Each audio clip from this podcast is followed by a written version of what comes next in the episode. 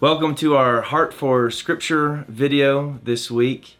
Uh, how much of life, so how much of your life, how much of our life is like this? We, we just, we simply don't know. We, we oftentimes, we don't know a lot of things. We, we don't understand the why of the circumstances we face, all that's going on. Sometimes we don't even know that we don't know, that we're missing information, that, that we don't see the bigger picture, uh, the greater reality going on. And, and that's where the fight of faith is just so important. You know that.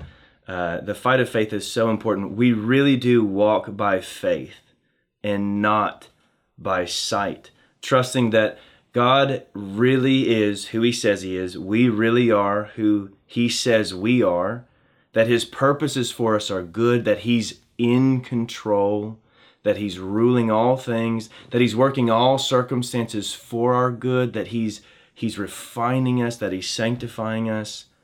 We have to trust him for that because uh, so often it just doesn't appear to be the case. Well, this week in our reading, uh, we're, we're reading two Old Testament books, I think, that make this reality very clear. Esther is an incredible story. It is an incredible story about faithful and courageous people who don't know what's going on. They don't have all the information, but they do their best with what they can to seek to be faithful in the midst of it. One of the things that people have pointed out about the book of Esther that's so interesting is God is never explicitly mentioned. Uh, it's very unusual for a book in the Bible, but it communicates something actually very profound to us. Even when God is most hidden, He's still present. He is still working.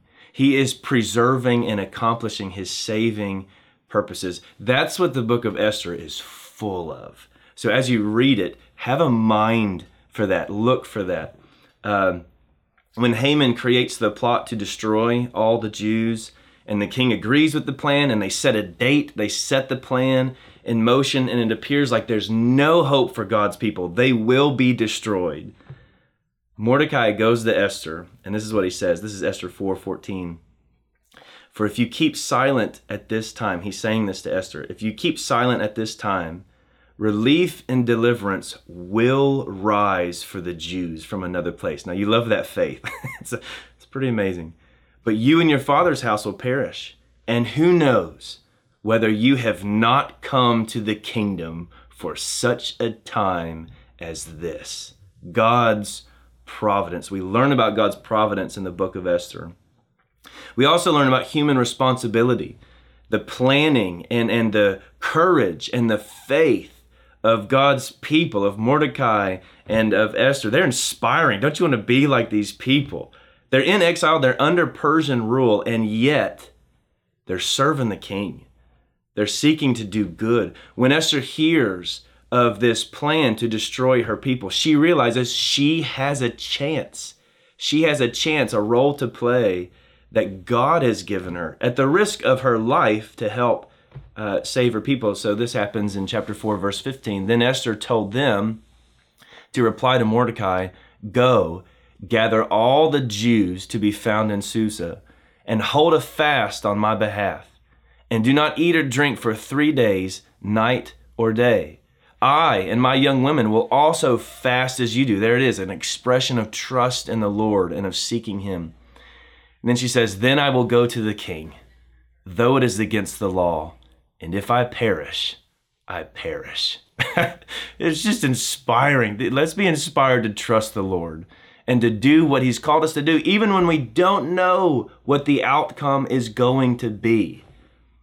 We learn about God's providence, we learn about human responsibility. You also see the folly of human wickedness in the book of Esther. There's so many ironic moments in this book, all highlighting the fact that God will prevail.